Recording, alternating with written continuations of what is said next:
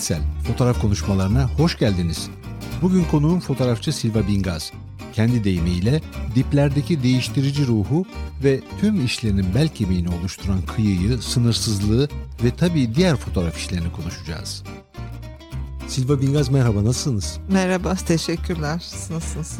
Sağ olun. Nasıl geçiyor bu pandemi döneminde fotoğraf çalışmaları? Valla ben pek kapalı kalmadım pandemide.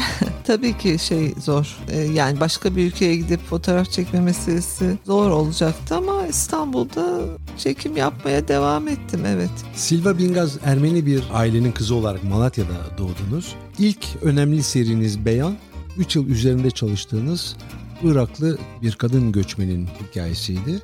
Beyan 1998'de üvey erkek kardeşi tarafından vurulan bir kadın hemşire, tecrübeli bir hemşire. Vurulma sebebi ise kocasına itaatsizlik. Beyan'ın hikayesi Irak'ta başlıyor. Türkiye üzerinden Almanya'ya kadar uzanıyor. Onun hikayesini anlattınız. Hatta Almanya'da da kendisiyle buluşma imkanınız oldu. 2002 yılında Kıyı isimli bir projeye başladınız. Bu proje yine geniş açının 2006 yılında son portfolyo özel serisinde yayınlandı. Kıyı ile ilgili yaşadığınız semt olan Yeşilköy'deki kıyının doldurularak yeniden biçimlendirilmesiyle başladı. Bunu az sonra daha detaylı bir şekilde zaten bize anlatacaksınız. 2006 yılında İsveçli fotoğrafçı Anders Petersen tarafından İsveç'e davet edildiniz. Orada karanlık oda çalışmaları yapma imkanınız oldu. Aynı yıl Paris'te Avrupalı Kadınlar isimli fotoğraf projesinde yer aldınız. 2010'da Japonya'da Avrupalı Gözler projesinde fotoğraf çekmek üzere Japonya'ya davet edildiniz. Burada çektiğiniz fotoğraflar önce İstanbul, sonra Japonya'da sergilendi. Daha sonra ilave fotoğraflarla 2013'te Plevneli Project'te gösterildi. Aynı çalışma Japan Coast adı altında Fransa'da yayınlandı. Benim e, soracağım ilk soru Fotoğraf sizin hayatınıza nasıl girdi? Neden fotoğraf çekme ihtiyacı duydunuz? Zaten başka bir mesleğiniz var sizin. Siz diş hekimisiniz. Aslında fotoğraf nasıl girdi? Etrafımda hiç fotoğrafçı yoktu. Hatta fotoğraf makinesi bile yoktu. Fakat belki bunun bir eksikliğini hissetmiş olabilirim. Bir fotoğraf makinesi almak istedim. İfsa gitti. Muayenehanemi açtığım zaman her zaman başka bir şey de yapabilir miyim diye düşündüm. Çünkü bir tek işe sahip olduğunuzda bir süre sonra hani tanık olduğum diş hekimleri vardı böyle. Hani kendi yerlerinin kralları ve kraliçeleri gibi her şeyi bilen onlar gibi. O zaman başka bir şey de olabilir mi hayatımda? Ama çok da el yordamıyla oldu. Yani Fotoğrafçı bile olamadım çünkü gittiğimde İfsa'nın yaptığı şeyler bana pek uymadı açıkçası. İşte Uludağ'a tırmanıp fotoğraf çekmek falan gibi trekking yaparak hani. Sizin hayalinizde ne vardı? Ben o zaman kendi içgüdülerimle beraber fotoğrafçı değilim. Yani siz yapın ben izleyeyim falan demişim. Çünkü 98'de falan Kosova göçmenleri gelmişti. Tamam oradan arkadaşlarım olduğu için belki de ilk defa o zaman el yordamıyla diyorum ya biraz kadınları çekeyim. Biraz çünkü feminist hareketin de içindeydim. Eski soldan sonra feminist harekete evrilen bir şeyin içerisindeydim öyle diyeyim. Hareketliğin içerisindeydim. Şey yapayım dedim işte Kosova göçmenlerinin yanına gittik falan. Ama hep el yordamıyla. Benim için fotoğrafın bilincime indirgenmesi beyanı çekerken bile değildir. Çünkü beyana başladığımda kadınlarla çalışıyorum organizasyonlarda onlara destek vermek istiyorum. Yani yaptığım işin dönüştürücü olmasını istiyorum bir şeyleri. Bir şeyler yapmak istiyorum açıkçası. O sırada beyanla karşılaştım evde değilse nerede çekerken. Hatta kalkıp onu Almanya'da gidip bulup tekrar çekimlerini yaptığım zaman dahi bile çok ne yaptığımın çok da farkında mıydım bilmiyorum. Anders Petersen 2001'de gelmişti ve ona gösterdiğim işler bir tanesi İhsan o zamanlar beni etkilen şey yansımalardır. İşte ben denizden yansımalar çekmiştim. Bir de beyandı. Beyan işinin ne kadar aslında önemli e, olabileceğini daha çok biraz da onun sayesinde fark ettim açıkçası. Anders'in benim yaptığım bu işlere karşı heyecan duyması beni açıkçası çok sevindirdim bilemiyorum ama daha çok ben ne yapacağım şimdi yani bir yanda diş hekimliği var öbür tarafta kalkıp öbür işi de çok iyi yapmayı severim. Yaptığım bir şey yaparsam hiç amatör gibi yapmaktan hoşlanmıyorum. Açıkçası amatörlük bana çok garip gelir. Bilmiyorum yani yapıyorsan çok iyi yapacaksın falan. O sırada öyle oldu. Ne yapacağım ben yapabilir miyim fotoğrafçılığı da? O şekilde Öyle yani. Petersen sizin için fotoğrafta bir rehber oldu mu? Tabii ki o benim hocam yani aslında mentorum demek daha doğru olur. Dedim ya hani bazı obsesyonlarım vardı. Mesela ağaçlar, ağaçların hassasıyım. Yani 25 sene bir ağacı korumak için her sene o ağacın altına koştum falan. Gerçekten bunu yaptım. Veya işte değişen Yeşilköy'deki o hani bahçelerin falan yok olması sürecinde uzun süre yere baktım. Yani o yüzden sudan çekimde yaptım falan. Tabii bunlar vardı yani veya işte kadınlarla ilgili olan hassasiyetlerim. Yani bunlara ait fotoğraflar çekmem falan ama ne yaptığınızı bilince indirgeyen kişi sizin mentorunuzdur aslında. Oradan bir durum başka bir durum çıkarırsınız diye daha başka bir soyutlamaya geçersiniz. O anlamda benim gerçekten hocam oldu. İkinci bir şey daha var o da çok fazla edebiyatla ilişkim oldu. Yani çocukluğumdan beri çok roman okumayı sevdim. Bir de bunun nasıl yapıldığı ile ilgili bayıldım mesela işte. Calvino'nun Amerika dersleri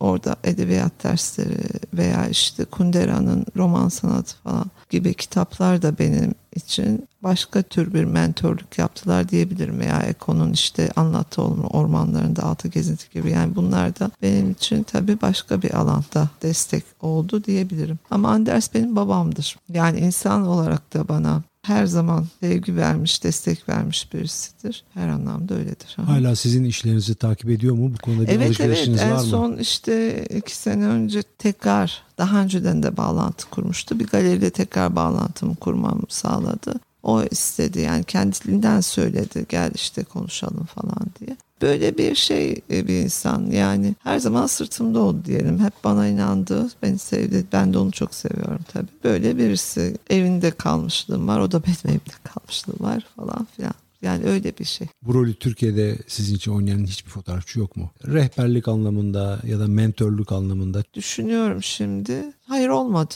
Yani sizi etkileyen, iz bırakan bir fotoğrafçı yok diyorsunuz Türkiye'deki fotoğraf dünyasında. Yani şöyle beni etkileyen, iz bırakan bir fotoğrafçı tabii ki Aragüler iyi bir fotoğrafçıdır falan ama bunların benim hayatımda diğer fotoğrafçılardan bir farkı yok yani Ekonomopilos'tan veya işte ne bileyim işte Antoine Dagata'dan bir farkı yok. Hatta onlarla bir Antoine Dagata'ya daha çok birebir konuşma sohbetim oldu işte workshoplarına katıldım falan. Yani hayır olmadı maalesef. Keşke olsaydı. Hem Ekonomopoulos hem Antoine Dagata Magnum Ajansı'nın fotoğrafçısı. Magnum Ajansı'yla daha derin bir ilişkiniz oldu mu veya oraya girmek ister miydiniz? Magnum Ajansı'na girmek ister miydim?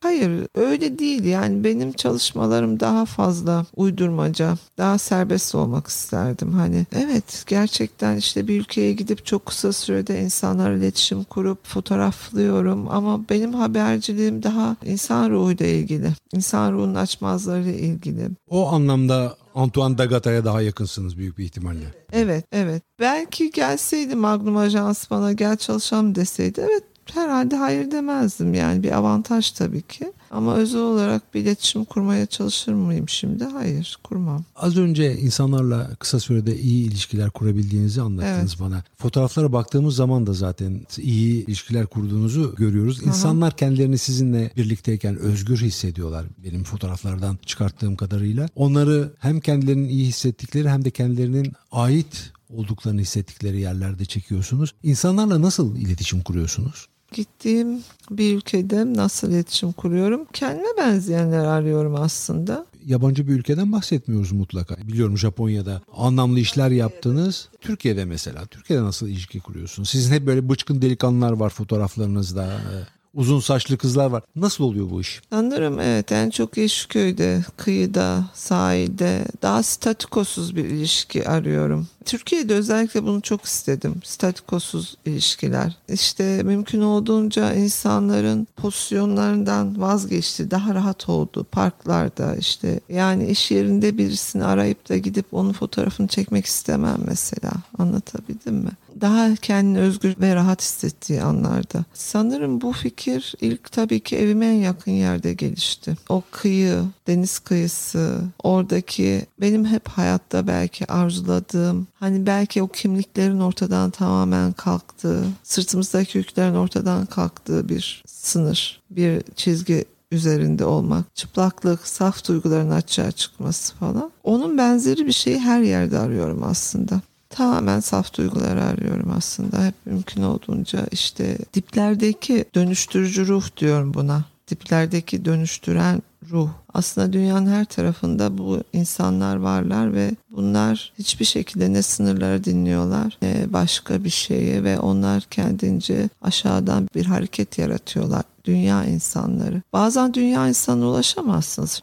Yeşköy sahilde gittiğinizde insanlar dünya insanı mıydı bilmiyorum ama bir dönem oraya genç insanlar geliyordu. Daha çok erkekler geliyordu. Kadınlar yoktu ama genç erkekler geliyordu ve öyle veya böyle orada var olmaktan hoşlanan insanlardı. Aslında belki onlarda da bu dediğim ruh vardı yani ki benimle çok güzel iletişim. Benim aradığım insanlardı hani bir şekilde iletişime geçtik bu anlamda. Yani bir beraber yapılan bir sürece ortak oldular onlar da. Peki bu aslında sizin 2002 yılında başladığınız Kıyı serisinin de içinde olan öğelerden evet. bahsediyoruz burada değil mi? Evet evet. Aha. Bu seriden daha konuşmak istersek burada kıyıyı fotoğraflarla birebir anlatmıyorsunuz. Hayır anlatmıyorum. Anlatıyı evet. orada yaşayan insanlar üzerinden ve tabii kendi zihninizdeki imgelerden hareket ederek inşa ediyorsunuz. Kıyıda söylemek söylemek istediğiniz neydi? Aslında kıyı gerçekten deniz kıyısını anlatmıyor. Ama ağırlıklı olarak ilk başlangıcı deniz kıyısında başladı ve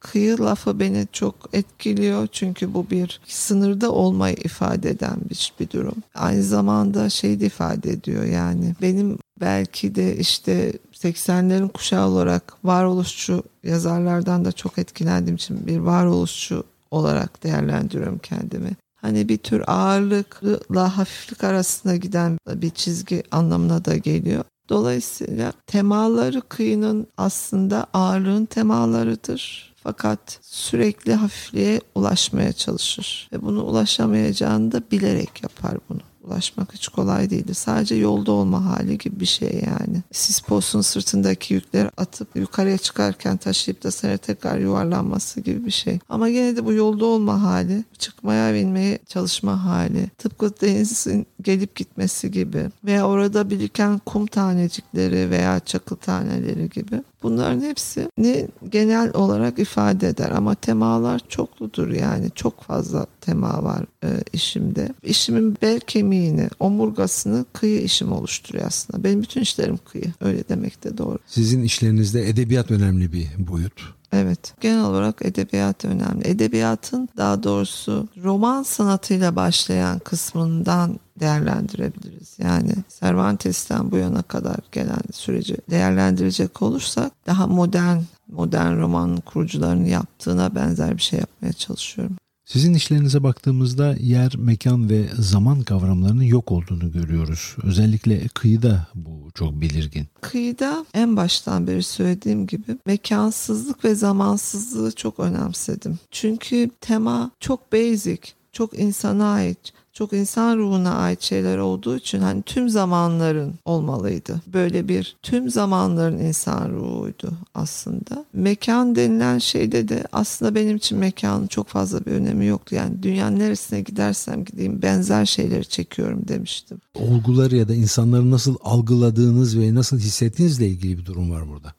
Yani insanların bütün dünyada benzer olduğunu düşünmemle ilgili bir şey var galiba. Belki de bu, bu sürekli üzerimizdeki baskı işte sürekli ayrıştırmaya çalışılma durumu, artan dünyadaki milliyetçilik, ırkçılık, sınırların bu kadar keskin olması yani elinizde bir kitap küçük bir kağıt parçasına bağlı olmanız yani bir sınır geçebilmek için anlatabildim mi? Bir sürü insan hayatı bile buna bağlı. Hani eğer o kağıt yoksa ölüyorsunuz mesela. Tüm bunların baskın olduğu bir dönemde aslında sınırsızlığı, zamansızlığı, mekansızlığı arzulamam çok da hani şaşırtıcı değil benim için. İstanbul'da Balat'ta bir proje gerçekleştirdiniz. Her fotoğrafçının gidip en az bir kere fotoğraf çektiği bir yer, kozmopolit bir mahalle evet. Balat. Ama sizin fotoğraflarınız bunun ötesine geçiyor ve nostaljik eski İstanbul görüntüsü yerine hayatla daha ilgili, bugünün koşullarında da var olan ya da var olmaya çalışan bir yeri anlatıyorsunuz ya da o yerle ilgili sizin kurduğunuz ilişkiyi anlatıyorsunuz. Balat'a gitmem zaten tamamen rastlantısal. Dedim ya işte iki genç arkadaş vardı müzisyendi. Bir sergi açılışında onları gördüm. Bir başka bir gene bu işin bir semtte bir flanör gibi çalışmamı rica eden bir arkadaşlar diyelim işte arkadaşım ama bunlar aynı zamanda fotoğrafla ve edebiyatla ilgilenen işte bir yayın evi de. Onlardan böyle bir şey gelmişti flanörlük. Ben de ben flanör değilim yani öyle bir şey yapamam. Ama hani bir semtte çekerim. Bir semtte çekme fikri hangi semt olsun çok düşünmedim de o iki kişi nereden diye sordum. Onlara dedi ki Balat'tanız dediler. Ha öyle mi? Hani bu şeye benziyor. Hani bir insanla karşılaşırsınız. Bir şey hoşunuza gider de ondan sonra onu sevmek için başka şeyler yaparsınız. Aynı ona benziyor. Yani hani birdenbire kimseyi sevemezsiniz ama sevmek için başka çabalarda bulursunuz. O iki insan ne yapıyorsunuz dedim. Orada bir yerimiz var çalıyoruz falan işte. Ha dedim tamam Balat'a gideyim. Bir de şey tabii Balat'a git derken Balat'ta herkes böyle her gün koca makinalarla geziyor. Muz objeler falan. Şimdi hoşuma da geldi. Başka bir şey olur mu acaba? Gittim bu arkadaşları buldum. Bir de ben çok performantik çalışan bir fotoğrafçıyım. Yani o olayı çok kısa sürede şekillendirmeyi seviyorum. Ve yapıyorum da çok kısa sürede. Yani 8 defa gittim ben Balat'a. Hani. Orada o iş bitmeli. Yani şekillendirmeliyim diye düşünüyorum. Bir anda Balat'ın aynı zamanda üstündeki çarşamba, oradaki Fener, Rum Patrikhanesi falan bana orada şöyle bir fikir de yarattı. Panoptikan burası yani aslında sürekli yukarıdan takip edilen, izlenen bir alan var aşağıda. O çarşambanın oraya kurulması falan hiç rastlantı değil işte tekkelerin falan kurulması. Bir şekilde aşağıdaki işte Ermeniler, Rumlar ve Yahudilerin yoğun olduğu bölgenin ve tersi olarak Osmanlı'nın Bizans'tan el değiştirme bu iktidarın el değiştirmesiyle beraber aslında bir kontrol alanı yaratılmış. Panoptikan cezaevi fikri kafamda gelişti. Takip ediliyorsunuz mu, edilmiyor musunuz pek emin değilsiniz ama... Panoptikan derken yüksek bir noktadan siz herkesi kontrol edebiliyorsunuz ama kontrol edilenler sizi göremiyorlar. Evet ama aynı zamanda biliyorlar orada bir şey olduğunu. Çok iyi biliyorlar. Görüp görmediğinden emin değiller ama her an tetikteler ne oluyor diye. Yani her an izlendikleri hissiyatıyla hareket ediyor. Oysa yukarıdaki görebilir de görmeyebilir de. Ama sürekli bu ha İstanbul'un ruhunun bu düşünüyorum zaten. Yani İstanbul panoptikan bir şehir bence. Ve Balat da bunun çok iyi bir örneği diye düşündüm. Dolayısıyla öyle çalışmama tabii orada başka şeyler vardı. Yani bunun dışında işte her zaman gibi ikili erkekler çok sevdiğim çektim. Hani ne bileyim bir köpek işte orada oradaki hayat Bugünlerde üzerinde çalıştığınız bir proje evet, var mı? Bugünlerde İstanbul'un bohem hayatı, işte ressamları şeklinde bir işim vardı. 2018'den beri aşağı yukarı. Bunu şekillendirmeye çalışıyorum. Yani biraz daha İstanbul merkezinde bir otelde falan kalıp şöyle biraz havalarda bu pandeminin lockdown'u bittikten sonra hani biraz daha çalışmak doğrultusunda çalışıyorum. Bir de tabii 2017'de Letonya'ya gittim ben Latvia'ya. Onun işlerinden bir şey çıkarmaya da çalışıyorum. Çünkü sevdiğim fotoğraflar oldu onlarda. Ama esas böyle bu ara tamamen İstanbul'la ilgili çalışıyorum. Yani şu anda İstanbul'da olduğum için. Siz sol gelenekten gelen bir fotoğrafçısınız. Varoluşçu olarak bugün kendinizi tanımlıyorsunuz. Feminist bir kimliğiniz de var aynı evet. zamanda. Bütün bunlar sizce nasıl yansıyor sizin fotoğrafınıza? Dediğim gibi yani aslında kimliklerinizin çokluğu ve de baskın olanın içinde olmaması yani kolonyal olanın içinde olmaması diyelim. Bir avantaj tabii ki. Bunun bana çok büyük, büyük bir katkısı olduğunu düşünüyorum. O yüzden de şey diyorum yani sanata gidemezsiniz sanat size gelir. Bu sizin olan bir şey değildir. İşte nerede doğduğunuz, hangi kimliklerin içerisinde tebelleş olduğunuzla ilgili bir şey yani. O anlamda büyük katkısı olduğunu düşünüyorum tabii bu farklı. Yani sol kimliğimin olsun. Ermeni kimliğinizin e, bir etkisi var mı fotoğrafınıza? Tabii ki var. Yani öyle veya böyle sürekli siz isteseniz de istemezseniz de size bahşedilmiş bir şeyle doğuyorsunuz. Hani bir arkadaşım deyimiyle hani kimse dilekçeyle dünyaya gelmiyor. Geldiğiniz kimlik eğer işte gerçekten sürekli dış dünya ile cebelleşmek mecburiyetine kaldığınız bir kimlikse Çingene roman da olabilirdim, Ermeni de olabilirdim. Bütün bunlar tabii ki büyük bir katkı sağlıyor. Evet. Silva Bingaz son yıllarda yaptığınız işlerden de bahsedelim. Her Mayıs ayında yabancı bir ülkeye gidip fotoğraf çekiyorsunuz. Letonya'ya gittiniz ondan sonra New York'a ve Boston'a da gittiniz. Oralarda ne yaptınız? Şimdi evet Latvia'ya gittim. Letonya yani 2017'de gittim ani hızlı bir kararla ve orada şu ana kadar yaptığım işlerden çok farklı bir iş ürettim diye düşünüyorum. Bu hayatımda son 13 senedir var olan bir çocuk var ve bununla ilgili bir şeyle girdim. Yani onun bana katkısı ne? Yani anne kimliğimin. Yani kimlikler size katar bir şeyler. Aynı zamanda da götürür tabii ki. Yani işte ister istemez annelikle beraber biraz daha stabil olmak mecburiyetine kaldım. Ay fotoğraf çektim ama başka alanlarda hareket edemiyorum. Fotoğrafı işte bir yerlerde sunma anlamında zorlanıyorum. Neyse onu üzerine durdum orada. Onunla ilgili çalıştım. Onun dışında da işte New York, Boston ziyaretim oldu. Boston'da bir konuşmam olacaktı fotoğraf kitabımla ilgili. Güzel de oldu. Amerika'ya ilk defa gerçek anlamda bir fotoğrafçı olarak gittim ve fotoğraf çekmeye de gittim. Ve bir şeyle de barışabildim o süreçte. Çünkü daha doğrusu bizim bu Avrupa hani İstanbul'da bir Avrupa şehri. Avrupa'dan farklı olarak orada başka bir şeyi de fark ettim diş hekimliğimi fotoğrafçılara, fotoğrafçı kendi fotoğrafçı kimliğimde diş hekimliğimden hep saklardım yani. Olmasın, bilmesinler bunlar çok ayrı şeyler. Keşke iki Silva iki kişi olsaydım ikisini de yapabilseydim falan. Ayrı ayrı yapsaydım. Orada onu fark ettim. Hatta Harvard'da bir arkadaşım var diş hekimliğinden gelen. Oraya gidiyorum. Aa ne kadar güzel. Başka bir işte yapıyorsunuz fotoğrafçılık. Öbür tarafa gidiyorum. Boston Fine Art'tan işte birileri falan herkes. Aa ne kadar güzel. Aynı zamanda diş hekimisiniz. Nedir bu diye sorduğumda insanın aynı anda yani tek bir şey yapmak üzerine müthiş bir obsesyondansa hani böyle bir farklı şeyleri de yapabilir olmasının ne kadar önemli olduğunu ben ilk defa orada fark ettim. Yani ya başkalar için de önemli olduğunu. Belki aslında bunu kendi adıma dedim ya hani ilk başladığımda fotoğrafçılığa. Başlamamın bir sebebi de iş yerimin bir şeyi olmamaktı yani. Kraliçesi falan her şey orada falan bitiyor. Başka bir şey de yapabilir miyim diye. Bunun bu kadar değerli olduğunu bana Amerikan hissettirme hoşuma gitti açıkçası.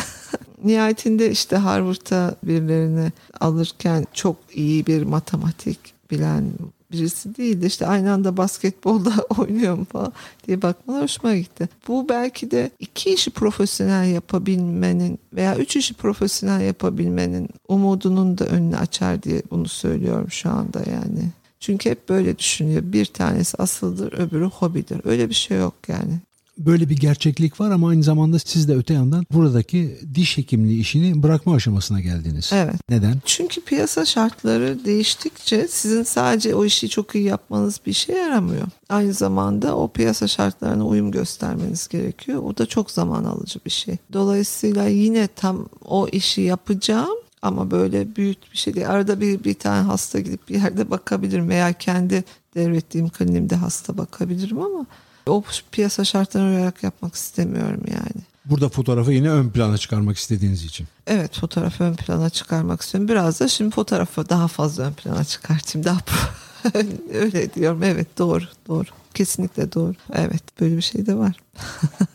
Silva Bingaz az önce fotoğraf sizin hayatınıza nasıl girdi diye bir soru sorarak bu sohbete başladık. Peki hayatınızdan fotoğrafı bugün çıkarırsak geriye ne kalır? Hayatımdan fotoğraf çıkartırsanız geriye birçok şey kalır. Sadece hayatım fotoğraf değil tabii ki. Bir sürü şey yapabilirim tekrar. Hatta şöyle de söyleyeyim size hayatta hiçbir şeyin vazgeçilmez olduğunu düşünmüyorum. Yani her şeyden vazgeçebilirsiniz diye düşünüyorum. Nihayetinde işte Bresson düşün 90'larına geldiğinde biraz da resim yapacağım demiş. Biraz da resim yapabilirsiniz. Zaten benim bütün hayatımın şey bu oldu. Yani doktorluk iyi bir diş hekimiyim aslında iyi bir doktor olduğunu düşünüyorum ama şimdi mesela neredeyse muayenehanemi iş yerimi kapatmak üzereyim hatta kapattığım gibi bir şey neredeyse veya işte devretmek üzereyim veya çalışırken hiçbir zaman çok merkeze almadım onu da.